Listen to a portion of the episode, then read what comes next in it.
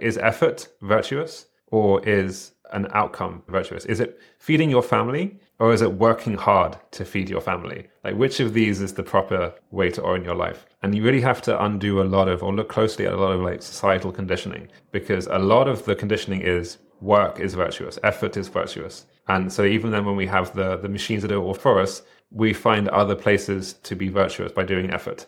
The places that we effort now are the places that we haven't yet figured out how to automate away effort because we need to effort, it seems.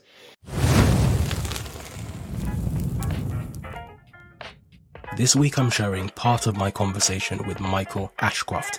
Now, we ended up deciding to split this into three parts because we covered so much ground. This was a really engaging conversation covering a spectrum of ideas around life, work, and attention or awareness. In this part, you're going to hear Michael and I talking a bit more about the Alexander technique and the way in which our attention can shape our lives. So you'll hear us talking about ideas like luck and serendipity and the extent to which we are open to ideas and experiences, and also how we should approach our ambition and the extent to which we should grasp for things and reach for things that are beyond our control. Finally, you're going to hear Michael and I talking about creativity and our writing habits and the way in which awareness can shape our creative pursuits and the habits and practices that we've developed to be able to write consistently. You can get the full show notes transcript and read my newsletter at theknowledge.io. And you can find Michael on Twitter at m underscore ashcroft. And if you love this episode, please do share it with a friend. And don't forget to leave a review, particularly if you're listening on Apple Podcasts, because it helps us tremendously to reach other people just like you. I want to ask you a bit more about this idea of expanding and contracting in a bit. But before that, one thing I wanted to ask, I guess, connecting the dots of the last two things we were talking about, I feel like there is a sense in which you can max out, you could reach 10 out of 10 through various modes. You can get there by grinding. You can genuinely grind to kind of reach a 10 out of 10 in terms of experience. You can get there through efforts, just, which is not grinding. So it's not like where you still have the clutch down, where you're kind of pushing against yourself, but effort is just you're trying, right? We talked about this idea of trying. And then there is also the concept of flow. And, you know, maybe you're just kind of effortlessly in that space continually. I wonder, you know, what you think of the contrast between those different modes of moving and if there's anything outside of that which you think is also worth activating. So in your in your three modes, I see grinding as there are parts of you pulling against the the way you want to be going, the way you think you want to be going. So like half of you is pushing towards the goal, the other half is going like, no, no, no, we can't. I don't want to do this, and like you're fighting yourself, and a bunch of energy is like being lost to friction internally. The efforting version is like when you put in more effort than is required for the appropriateness of the task, shall we say. Like, if you imagine a 100 meter sprinter, they are putting in exactly the right amount of energy and effort and tension into their bodies. If they put more tension into their bodies, they would go slower, right? There is an optimum amount. So if they over try, it's like choking in sports as well. It's like, you know, I, I really must, I have to hit this ball because otherwise I'm going to lose my contract and people are going to think I'm dumb and all that kind of stuff. So I'm going to really try. And then they choke and they miss and they have whatever. Like it just, it goes badly wrong until they get out of their heads and like just hit the ball. Right. So the thing that I'm nudging towards is not, no, don't expend energy towards a goal. Right. It's not like floating through life. It's learning how to deploy exactly the appropriate amount of energy towards something and no more. Right. So undo your conflicts make sure you're all pulling in the same direction, and then learn that you don't need to push as hard as you think you do. Because if you do, you'll get in your own way, you'll cause damage, and you'll actually have worse performance in most cases because you don't need that extra stuff and that's just getting in the way. Yeah, there's two really interesting things that you mentioned there that I had some thoughts on and wanted to know how you would respond to. So the very first thing, which I thought was really interesting, I loved the way that you were describing, I guess, you know, the detention of pushing against yourself. And it just made me think of, I don't know if you were following this room temperature superconductor phase that the internet oh, yeah. was going Unfortunately, through. I got caught up in Yeah. that. Yeah. Same. And it's funny because every day from, from that very first day when the, the paper came out, it was back and forth. One day I'm super excited. Oh my gosh, it's changing the world. The next day someone comes and says it's rubbish. And then quite literally, you know, suddenly I'm following all these superconductor accounts and, and you're getting the minute by minute updates and each one is back and forth, back and forth. I think the thing you mentioned that made me think about it was this idea of losing energy to friction and this idea that while we might be grinding and while we might be trying to do something, and a lot of people might take pride in the extent to which they can grind, if you're losing so much of your energy to friction or, you know, you're losing so much of your energy just as a natural byproduct of this process, how much wastage that is and how much of that energy could have been converted to being able to do other things. And in a similar way, when we think of the superconductors, if you have to keep it at such a low temperature just to get the, the maximum energy out of it, you know, like how, how much more could we be getting out of the effort that we're putting in? So I guess that that's one frame that's already in my mind. And then the other one was tying to what you were saying using the analogy of athletes. And yes, you could try really hard. And I think you've used the analogy before of like a child riding a bike and they are riding towards a tree and they focus so much on the tree that they can't avoid hitting the tree. And there's an extent to which sometimes when you're focusing so much, let's say as an athlete or as a performer in the workplace, when you're focusing so much on trying to make your bonus or trying to do the thing, that is in some ways that hyper focus can lead you to burnout because you are focusing so much on that singular thing that I guess, you know, a lot of other stuff gets lost in the process. You used too much of your attention on that thing. And what that reminds me of is, I don't know if it was a study, but essentially they just looked at the cross sections of people's brains. They did MRI scans and the MRI scan of someone that is anxious, let's say because you have stage fright or you're worried about something is exactly the same as someone who is excited. Maybe because they're about to jump out of a plane or they're about to do something that they love. Like to your brain, those two states are exactly the same. The only thing that changes is your perception of that state. So whether you are extremely anxious and, and worried about something or whether you're excited, your brain is lighting up in very much the exact same way. But by changing your perception of the way that you interface with the external stimuli, the way that you interface with the outside world, that is what changes everything about what that experience feels like. So a lot of the difference in the experience is what happens in your head. So I'd love to know, I guess, how you respond to, to those ideas and how I guess you would connect those dots between, I guess, one is the internal perception and how we interface with the, the outside world. And then the other part of it is how do we channel the energy that we might otherwise be losing to a more efficient process? You know, how do we become the room temperature superconductor? I love the analogy there. That's amazing. So the thing that comes to mind is that internal story to some extent. Like you mentioned the story of excitement and anxiety almost like if I feel sensations in my body, I can tell myself I'm nervous, I can tell myself I'm excited. That's just a, a narrative. I think there's a similar thing going on in, let's say, that the world of grinding at work, right? A lot of people, I think, have this narrative that grinding is virtuous, right? That if they're going through work effortlessly, or at least it's not, I don't mean to say no energy, but like in a way that feels effortless, like things just flowing like naturally, and easily, that's not okay, right? You need to be struggling, you need to be suffering, you need to be like, yeah, grinding, and people need to see that you're grinding for you to be good. I think that's a really common story that gets in the way a lot, and it causes people to put in a lot more um, visible effort, shall we strain than is necessary. And undoing those stories, and kind of all of us agreeing, we don't care about how hard you look like you're working. We care about the outcomes. If you can do it effortlessly, good for you. That's even better. I had this experience at school where we had this ridiculous grading system where we'd get like a letter and a number. The letter would be for the achievement and number for the effort. So A was like top grade and one was most effort. And the way they framed it was that A1 was the best score because like you got the best grade and you're working really hard. When obviously the best grade is an A5 because you're getting the top grade and you're not working for it. Like that's clearly that's the best thing.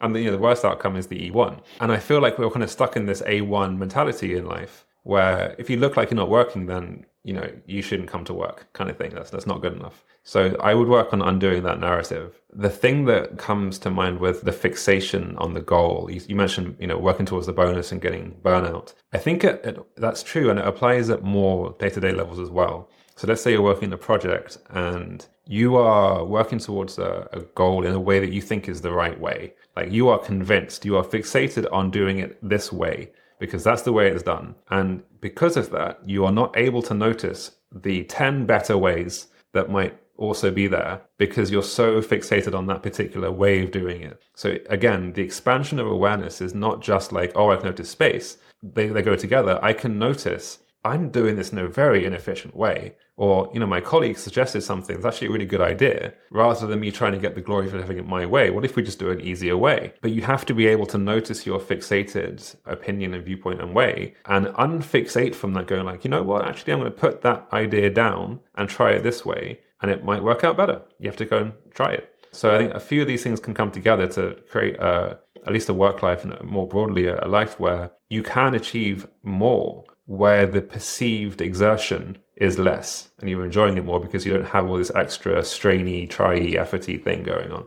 Hmm. Okay. So I think this ties very well to another question that I had, which was connecting to something you mentioned, which is this idea of you don't want to be in a hyper attentive state all the time. You don't want to be having, you know, expanded awareness all the time. There's this perhaps necessary balance between expanding and contracting. And that has very strong parallels to when we talk about work and play. You know, you have activity and then you have relaxation. What is the benefit of the interplay between these two? They seem like polar opposites. I don't know if you would say that is the case, but yeah, like what's the benefit of having the interplay between those two modes? Between attention and awareness between i think well what made me think of it was when you mentioned expanding and contracting and you don't want to be necessarily in an expansive state all the time but you actually maybe there's some benefit in having a balance right so i don't actually know for sure if contraction is necessary the reason i say that is that for one thing, I suspect that whatever the Alexander technique equivalent of enlightenment is,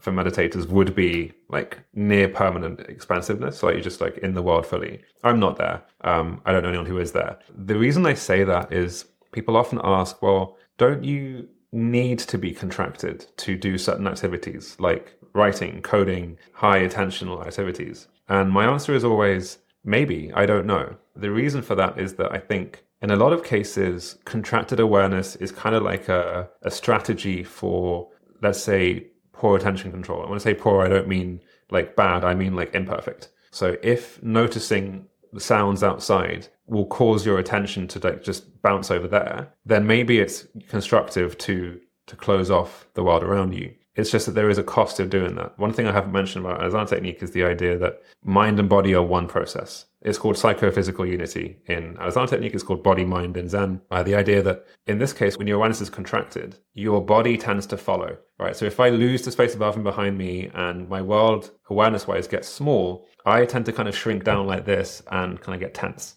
right? So sure, you can kind of find yourself down here and then like, oh yeah, posture, I'm kind of pull yourself up here. But all I'm doing is moving this like tense, contracted thing like down, up rather than if I just expand out, my body can expand into the space as well. So when you do contract your awareness, you do tend to get these kind of physiological stress responses. You, your breathing gets more shallow. You have this tension across your body. Your heart rate might increase slightly. These things I've noticed in myself, but it works, right? In the same way that you said, like you can get to you can get to ten by grinding. You can get to ten by efforting. It's just there could be better ways. This is why I think meditation also trains concentration. So like whatever happens in the world, you can keep your attention on the, the breath or whatever it might be. And in, in life, we don't tend to train either awareness or concentration or attention. So to the extent that we're not perfectly enlightened Buddhas, I think some contraction is constructive for the context that we're in. However, I also think that if we were more skilled in all of these domains, we might find that it would be fine to be expanded all of the time. And then we could just keep our attention solidly on something at the same time. Mm. Something you said brings about an interesting question. Is the flow state expansive or contracted? Like it, this comes back to this the duality of, you know, okay, you've got flow, you've got effort. Assuming that being in a flow state is a good thing and it's the optimal state that you might want to be in, let's say when you're working, when you're writing, when you're doing some activity, is being in that flow state a state where you are so locked in on doing the work and, and on what you're doing that it allows the work to feel effortless? Or is it that you enter a state of effortlessness that allows the work to feel effortless? Like, is it that you are expanded and so writing doesn't feel like it has any cost? Or is it that you are locked in and concentrating on the act of writing that, you know, time can pass and you can just enter that kind of contracted state? So my theory is that flow and awareness are independent of each other but commonly we access flow in a contracted way. But I imagine like uh, a go back to my consultant days, a two by two here with awareness and flow. You can have, and most people know about contracted flow. So writing, coding, playing music, it's like kind of, it's in here and then you lose hours and then like where, all that kind of good stuff that we know from regular flow. And then of course there's the other two boxes which are just not flow. But the one that interests me is the expansive flow. And I have two examples for this one. One is imagine like a martial artist who has like opponents, like one to the left, one to the right, and one in front. And any one of them might attack at any time but it doesn't know which one, right? That person, that martial artist, is about to be attacked. So they're definitely like fully involved in the process of being available to respond. And they're, in, I would say they're in flow, but their awareness is broad and open because if they like get ready for this guy, this guy will hit them, right? They can't get ready in any particular direction. So that would be an open flow. Another one would be like a, a pitch sport, like football or something, where your awareness needs to be on, okay, where's that guy? Where's that guy? Where's that guy? Where's the ball? Like, what time is it? like you're fully available and open, and I would hope you're in flow as well. Although looking at the quality of many footballers, I'm guessing probably not.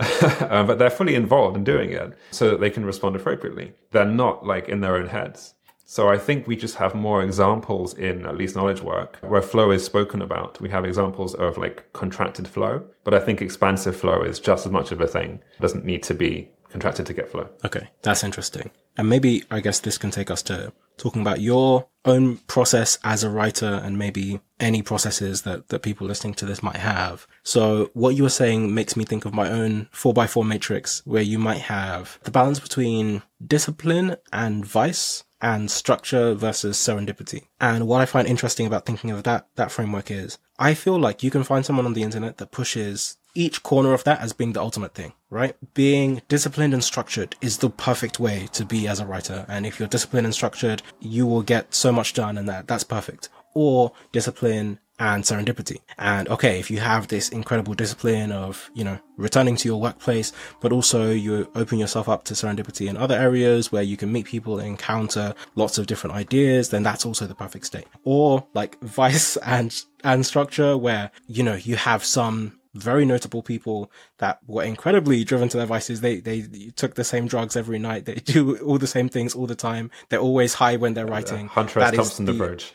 Exactly. Yeah. That's the requirement of good writing. You have to always be drinking alcohol or even going to the other end. It's like vice and serendipity where I think maybe that's like the complete openness of whatever life brings that will give you the fuel for your, for your craft. And I think that maybe there's a lot of comedians that fall into that category where it's like, I just go out and enjoy life. And that brings about the interesting situations that allows me to, to use for my work. And I think maybe there's an aspect of each of these things that people could optimize for. I would love to know maybe, first of all, how you think that framing falls within thinking about like expanded and contracted states and what you think about like what the best place might be to be in. I don't know whether it's specifically for you in your own work or if you would have something you would prescribe for other people to at least to try on, on that matrix. I guess it depends where on the journey they are, right? And I, speaking for myself, I'm very much towards the serendipity end of the spectrum, and I am bad at discipline. So I, I, know that you have a weekly newsletter. It's very good. And you like manage to do it every single week. And I'm like, damn, that is something I've tried to do a few times and I keep failing because I just can't consistently ship or commit to shipping like that. But my my process is like have lots of conversations, read stuff, and then when something is sparked, then I can like cohere it. I'm also slightly coping because I'm, my discipline is quite low in that sense. Like I could be better at that. So have that in mind as I'm talking about this stuff. Like it's also a sense like I could just be better at discipline. That said, though, I think one of the, the failure modes of of writing is just getting stuck in churning out derivative stuff. Like if you're very disciplined and structured, then you can churn out stuff that has no insight in it. And that's like, that's the risk I want to avoid getting caught up in. I will take the sacrifice of being inconsistent and perceived as a bit, you know, low output if I can come up with stuff that like, yeah, you know what, that thing I wrote there, that feels like I actually contributed something. That feels like it's a, I'm contained within it. It's not just a summary of that person's stuff. And that's just, it's nothing good or bad about any of these things. I think a lot of people have great success with high volume communication of like good ideas that aren't necessarily their own, that's totally fine. It's just not the path I want to be on. So the link with the awareness, I think, is serendipity again. Like noticing the $20 bill on the floor, you can only do that if you notice it. if your awareness is expanded. Similarly, if I'm reading something, I want my awareness to be sufficiently open that I can connect this thing with this thing. Like these things are quite far apart, or that conversation with this thing I read. That requires a level of openness and an unfixation of how you think the world is for these new connections to be able to be formed. If you have a clear sense of this is how things are, then it's harder to have something disrupt that in a way that could actually be really interesting and useful, I think. Hey, we'll get back to the episode in just one moment, but I wanted to tell you very quickly about my newsletter. I started sharing everything I was learning online and a few thousand people came along for the ride. I send three regular emails. Brainwave fortnightly on a Tuesday, which is about the intersection between technology, philosophy, and psychology. Then every week on a Thursday, I send Revelations, and that's about creativity and productivity. And then finally, every other weekend, I send Wayfinder, and that's about decision making. So people in the audience actually send me really tough problems that they're working through, and I help to deconstruct them using mental models and decision making frameworks. So if you'd like to subscribe, you can join me and over 20,000 incredibly driven people at theknowledge.io. Okay, back to the episode. Yeah, it's a really interesting point. I think, first of all, I'll just respond to you thinking I'm very disciplined. I think I'm definitely not maxed out on discipline. I use some elements of structure as a backstop for my ill discipline because I have like spurts of discipline. There are some times where I can write every morning and, you know, everything is fantastic. And then I can easily fall off that track. And I think even that takes me to, there's an idea that I went back and forth a bit with uh, David Kadavy on, which was my belief in trends over streaks. And so instead of focusing on streaks, which I am very prone to. I think I am naturally very much like a striver. I'm hyper competitive on Duolingo. I think my current streak is like 150 something. But this is the key, actually, because I, first of all, I know there's people that have years worth of streaks on Duolingo, but I used to have a streak of about a year on Duolingo. And again, it's for no reason. I don't even think it's necessarily the best way to learn language. I'm not even necessarily learning anything new because I've studied Chinese for years and years. I spent some time in China, but it's just a good way of practice. But I remember I had this very long streak.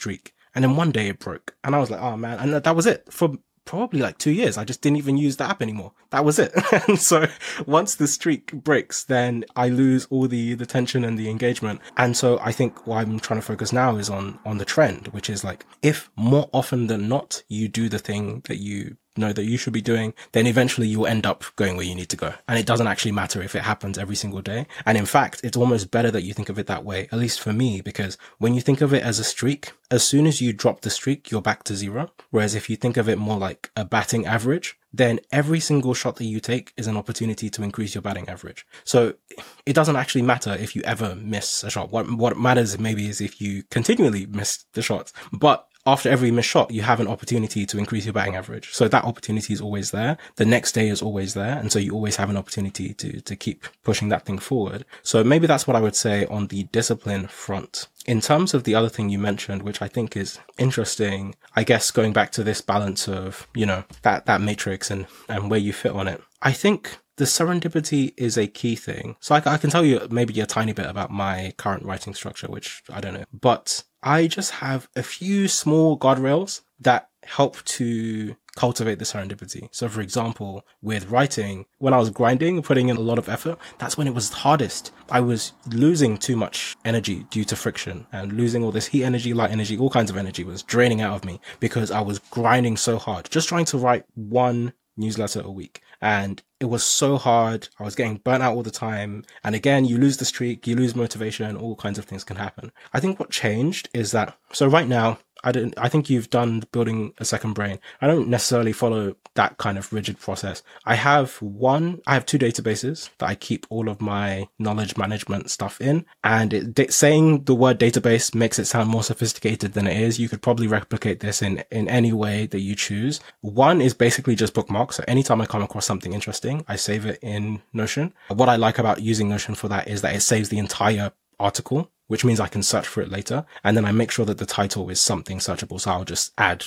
a bunch of like SEO keywords so I can find stuff. And then I have one database, which is notes. So just stuff that I'm writing. And so I don't focus on trying to write stuff every time I come across an idea that I want to write, I just make the note. I just at least write down a heading or a few bullet points. And then I had this system that I called Velocity. And now it's starting to sound a bit more systemized and it's sounding more complicated, but I assure you it's really not. So I just have this system of like a star rating. So like a one, three and five. So there's no twos, there's no fours.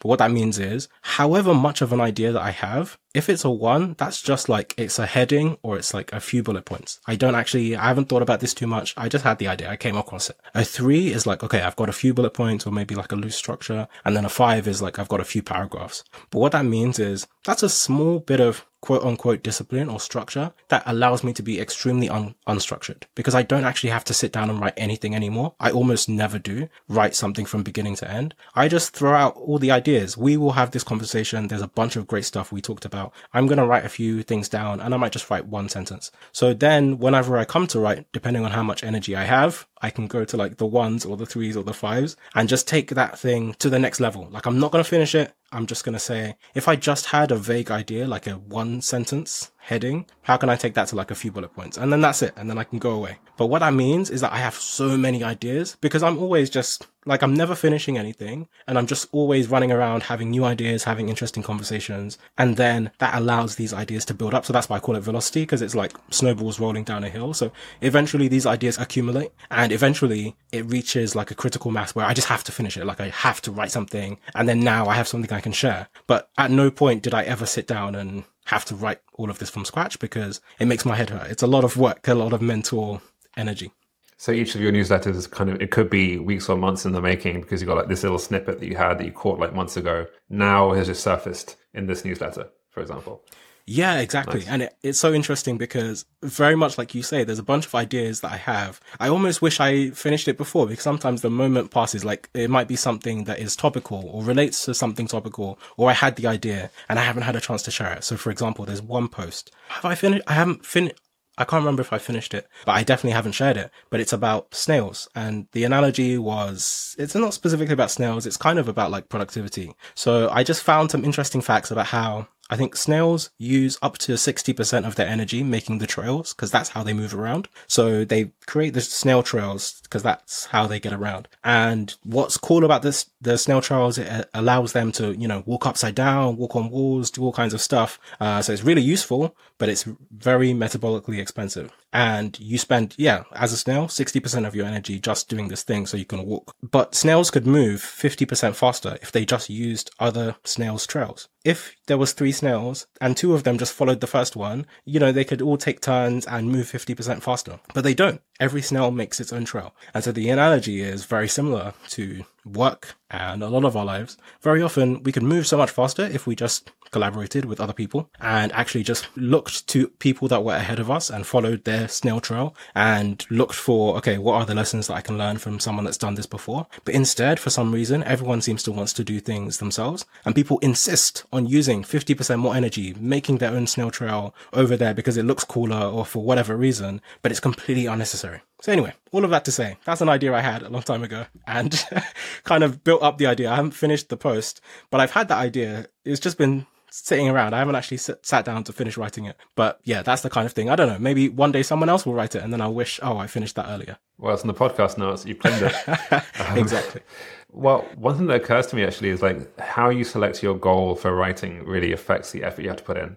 So a lot of like weekly newsletters are, I read these three things this week go over and read them. And that's like just read, and that's like the low effort end of the spectrum. The way that I've tended to do like newsletters is like I had this experience in my life, and here's my like processing of the emotional stuff behind it, which requires me to have emotional experiences and like want to write about personal adjacent things. And it sounds like you've hit a really nice like sweet spot in the middle of you're generating this like really interesting personalized stuff in a way that you can churn out consistently. So it's not just here are three links. It's like here are my original thoughts. So yeah, I'm going to compliment you again. That's I think that's very difficult to kind of to be able to do both at once consistently. Honestly.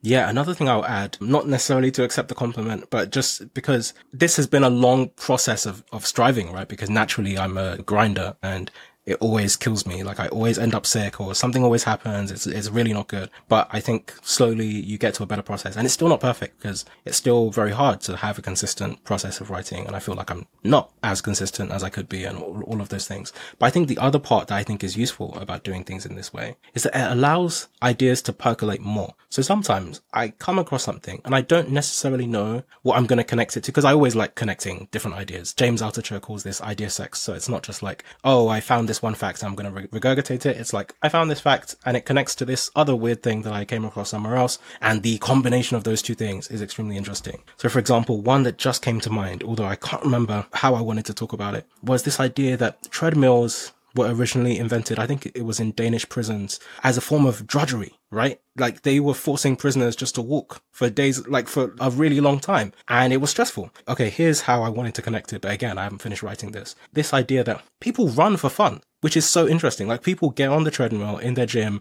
and they like looking themselves in the mirror and seeing themselves exerting all this effort. And this idea, oh, in fact, as we're talking, this is great because I'm actually writing the post because I'm, I'm, seeing how the dots connect. But uh, I think it's this idea that, okay, this thing that was originally invented as basically like a torture device, we now use it as a form of, you know, like we get excited by it. It's almost a trophy. You see yourself sweating in the mirror, running on your treadmill.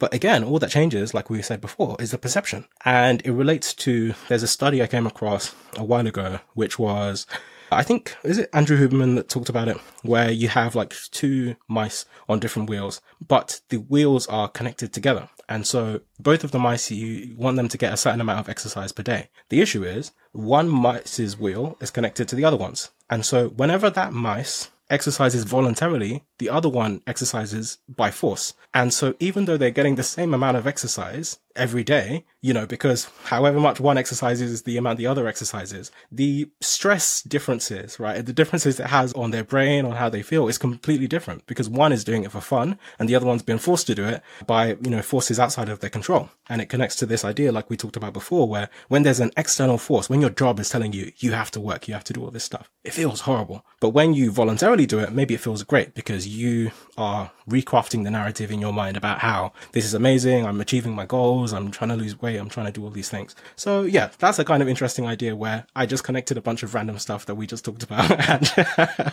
maybe it becomes useful. Yeah, there's a nice um, inversion of that as well, where you know the treadmill was a, a, a drudgery device, which turned into a joyous one. Well, joyous, like enjoyable. The other one of that is like the dishwasher or the washing machine. It's like, oh, I have to unload the dishwasher. Oh, I have to like do the laundry in this amazing time saving device that people 100 years ago would have killed to have or saved like hours and hours a week. Ugh, I have to do this. It's just the story. It's like if you just went to like, oh, this machine has cleaned all of my things and I was doing some work, it would be a whole different experience. But we just get stuck in, yeah, in the story changes the whole experience. It's the excitement, anxiety thing again. How do you think this connects to the idea of? I think we talked a little bit ago about this idea of like success or what we optimize for. When very much just in line with what you were saying, I saw a video. I think it was on Twitter the other day of it was just like some farm machines, and it was one of those videos where you just see them doing like repetitive stuff. But it's so cool. Like you have this machine that can go along and pull rows and rows of carrots out of the ground instantly. And I was just noting that in five minutes of this machine switching on, it does what used to be an entire day's work for an entire family of maybe like seven people, right? So people, people intentionally built these massive families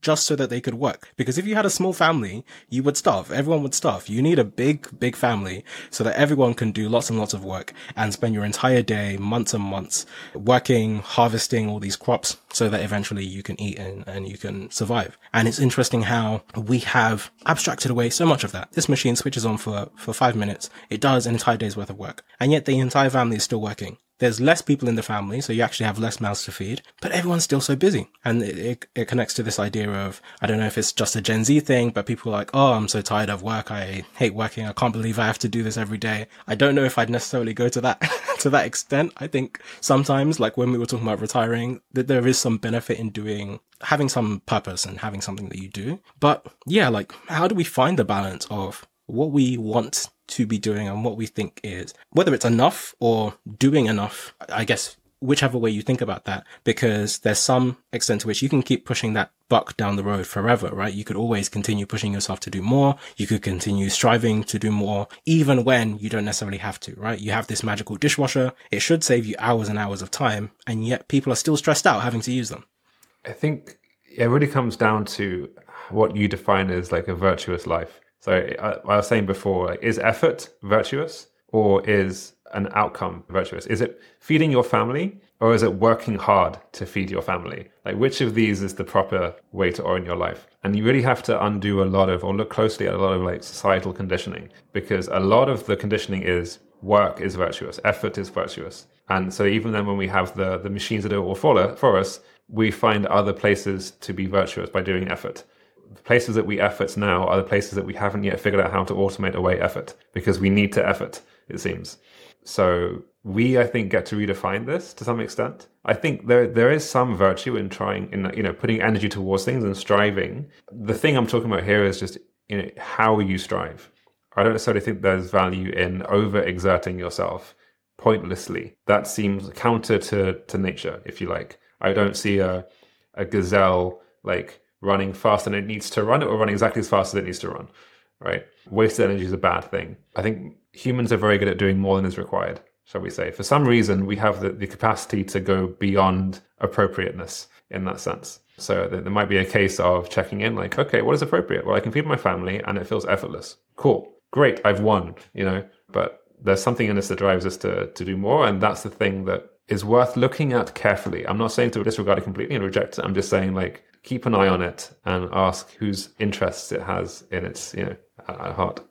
Yeah the last train of thought that I wanted to go down, it might be, I don't know, two or three questions, but just following on from what you were saying is I'm interested to know. So you were previously on what uh, our friend Paul Millerd would call the default path. You had this job, you were at KPMG, you were going down this path of, you know, traditional success and you've kind of stepped off that and you're trying to reorient yourself in the world. I think there was a bit of a process around that of trying to figure out, okay, how exactly do I use my time? How exactly do I use my attention and my resources, my mental energy, all of these things? You're running the course, you're doing all these things. What I was thinking about, which I think is also interesting, also having spoken to Jonny Miller and Khe Hy and a bunch of these guys, is I don't think necessarily there's just the dichotomy between, or there's just the, the balance between default path and, I don't know, pathless path. I think, or what I'm interested to explore, and maybe you can tell me what you think about this. There also seems to be like the transition point of moving from, okay, maybe how I would frame it on a, on a spectrum is you have the default path, which is the traditional way that everyone does. And then there's kind of like the country path. A lot of people leave the default path to go on the country path. And that's when you went to Bali. Lots of people go to Bali or you go to Lisbon or you go to one of these places and you do a few of these things where it's like, it's not the default path, but everyone certainly uses this other path to figure out where they are going to end up going, which invariably a lot of the activities are still kind of the same. Maybe it doesn't have the same pressure, but it's still another path. And then there is maybe what you would call desire paths. And desire paths are what you, it's a civic, you know, civic term of, I, I don't know if it's architecture, but it's a term of, okay, let's say you're building a park, there are paths you intentionally build, and then there are paths that are worn over time by lots of people wandering off in a very different direction, and eventually that turns into a path. And I remember I wrote this essay, I think it was earlier this year. I think it was called Rules Aren't Real. And it was about this idea that very often the desire path becomes the path. And so you start off with a path where everyone is on. So let's say academia, actually academia, for example, used to be the desire path. It used to be the case that everyone was working, and then some people would elect to actually just spend longer training with some masters and learning a lot more. First of all, you probably needed to have some money to be able to do that, but a lot of people would spend most of their time pursuing academic pursuits. And that was the desire path. And then slowly over time, the desire path became the actual path, and now everyone has to go to school. And instead, the desire path is leaving school to go off and work and to go and do all these other things. And so I guess, yeah, it's interesting how there's this circular pattern between these three different types of path. I'd be interested to know where you think you are on that spectrum and how you think, like, what you think of the interplay between those different paths and how we can orient ourselves between them, obviously depending on what we're optimizing for. Comment first on the, the Bali nomading thing, the travel thing that, that Paul seems to advocate for is that I think there's something about a lot of us growing up reading the lifestyle bloggers in the you know, the 2000s or the the Zen habits and the minimalists and that kind of thing. So people of, of a certain age kind of want to go to the travel thing. So there's you know you've been working for 10 years and you want to have a complete change so you go off and travel and like bali is a good place to go there are other places obviously there's also the cost of living difference so for me, it was a, like a, I want to go traveling. I didn't want to stay in London; it was too expensive, and blah blah blah. That's, why I did it. But as I talked to some people who are obviously like nomadic by nature, like Paul Millerd to me feels like he's a he is a nomad. He could happily move every few months, and that's his preferred lifestyle. I had an interesting experience at the end of my year traveling. Was that I realized I wasn't a nomad. Like this has been really fun, but I like having a sense of place and community and roots and I've even been toying with the idea of like getting a part-time job because I miss having colleagues and a team and like working towards a shared purpose. The thing I've been learning is that it's very easy to get fixated on on a new story. So yes, I stepped off the default path, but I could very easily step onto default path A, or uh, default path two. You know, the other one, the one that everyone who quits their jobs goes off and does. And that's a trap, I think. Unless it's what you actually want, then cool. But this journey is no, what do I want? What do I want in the absence of being told what my options are? And it might be that I want one of the options. It might not be, but the journey is to figure it out for myself and like see through all the things I've been told all my life and the things I've been told I should want. Now, what do I actually want? And that's a very difficult question to answer because you have to unwind a whole bunch of stuff and then listen to yourself in a way that you might not be practiced in doing up until this point. That's where I am. Is like I, I could go hard in a bunch of directions, but I'm not because I want to like check in with myself, like which of these is aligned, shall we say? Which in which of these directions would I not be fighting half of myself because I actually don't like it? And it's not easy to do that. I think that needs spaciousness and allowing yourself to feel lazy. And I'm very privileged that I have this income stream that, and I, I don't work as well, but like I know I don't have to work a difficult job. The same struggle exists, right? Regardless of context. If you want to figure out what you want, you need spaciousness, I think, for that. How do you apply I guess, your teachings to this practice of carving out your desire path? Like, is there a way in which you use the Alexander technique or expanding your awareness to enable you to think of, I guess it's like divergent thinking, right? What are all the possible paths I could be going down? Expanding my attention to think of all the, like I can imagine when you were working at KPMG, you were a consultant, you were a manager, you know, you might just have this trickle of thought in the back of your mind about, hey, there's something interesting that I found. I could go and be doing that. I don't know if your immediate thought was like, oh, I'm going to jump off and go do this full time. Like, how has, I guess, going through this practice of using the Alexander technique in your day to day life maybe affected the way that you approach your work and play, whatever states you inhibit? Yeah, the main way I do it is to notice the things that I want. I tend to get fixated on. It's like, oh, I could go off and do X. And then catch yourself like, hang on, wait, wait, wait, wait. I was about to reorient my entire life to do this thing. It's a very silly example of this. I caught myself a few months ago listening to some Bollywood soundtracks. I think it's the, the Dhoom soundtrack is great. And I caught myself, maybe it was like a, a, mild ADHD style adjacent thing, but I caught myself like an hour later down a rabbit hole of like Hindi learning. Like, okay, this is the, the Hindi grammar, this is like all the sounds, this is like the etymology of words in Hindi. And then I thought, oh, I could learn Hindi. Wouldn't that be cool? And I like looking at Duolingo. And then I suddenly stopped, like, looked at myself going like, the hell am I doing? like, I have no need or actual desire to learn Hindi. It was just like triggered by this ridiculous, like, I enjoyed the sound of this song. And suddenly I'm on the edge of like, you know, doing some short course in Hindi for some reason like that moment is like a, a, microcosm of things that are happening all of the time. If we don't catch the contraction you know i got lost for an hour. I contracted my awareness and i got caught up in this path that wasn't mine like that's a very silly example but being able to notice like oh i could write a book i could make a course on this so people who have like audiences i think there's always a temptation to make a course on how to grow an audience and that kind of thing and i've always been like don't do it don't do it Don't be the guy who makes money online by teaching how to make money online. Like, just I don't want to go that way. But there's always this tendency of like, oh, you know, I could, I could, and then like the the pause of like, that's not my path.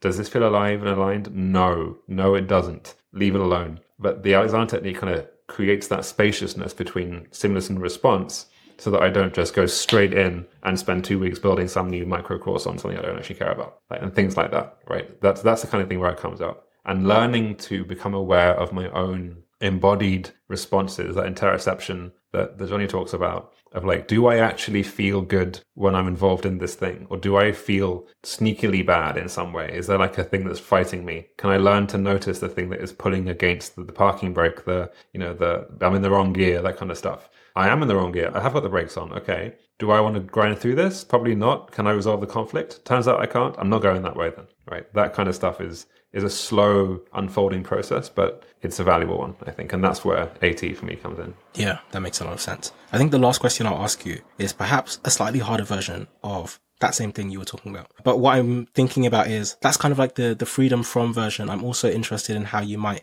approach the freedom to version for, oh, sorry, that's the freedom to version. I'm also interested to know how you might approach the freedom from version for anyone listening to this that might be struggling with the, the converse, which is Okay, so on one hand, you were just talking about, okay, you have the freedom to chase all these things and do all of these things. What I'm always cognizant of is sometimes there are some people that maybe they're stuck in a particular position and they want to move or to navigate or to, you know, explore other paths, but they don't necessarily have the freedom. Maybe that they're not making money from some other side gig or they're not making money from doing something else. And they are trying to think of, you know, yeah, the, the freedom from version, which is in a similar sense, here are some things I could go off and be doing to allow me to go and live this other life. And that can be its own snare and that can be its own trap, very much in the same way, but just simply with a different impetus, right? So I'd be interested to know how you might apply, I guess, the same line of thinking to someone that was coming from the other side of things. So someone who is in a job, let's say, and in the freedom,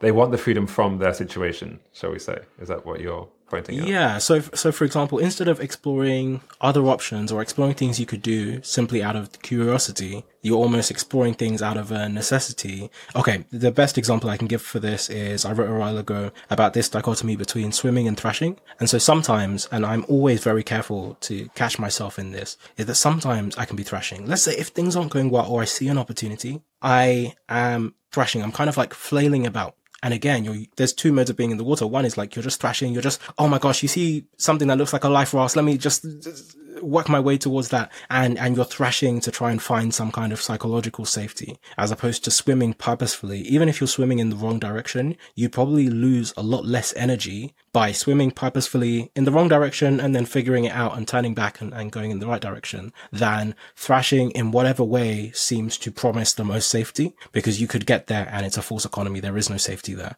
and so i think that is also a trap i've definitely felt myself in and perhaps there's a lot of people that might also find themselves in that version of the trap as well, where you are exploring things just because they seem safer. Got it. Okay, thank you for clarifying. So I guess using your your thrashing analogy there, there's two versions of thrashing, right? There's one because you're actually drowning, or you're exhausted, or you're in trouble, you're unsafe in some way. So if someone is thrashing in that sense, then for me the advice is I find safety. Like do whatever is necessary to grab onto something that you know, someone's hand, a raft, something that will keep you afloat, and like create embodied sense of safety that you actually feel okay i can i can take a breath and relax that's probably not most people though actually. Most people i think are thrashing out of a kind of panicky like trying too hard like overwhelmed thing. And for those people like first of all like check am i actually unsafe? Are things actually unsafe here? Or is it this other thing? And if you are thrashing out of this sense of panicky effort then honestly just what happens if you stop thrashing because with the with the swimming, if you just let go quite a lot, you'll move better, right? A lot of that thrashing makes you sink. Honestly, there's an act of courage and faith there, right? Like you think you're drowning, you think that if you don't thrash, then you won't make it, but actually that's not the case. If you just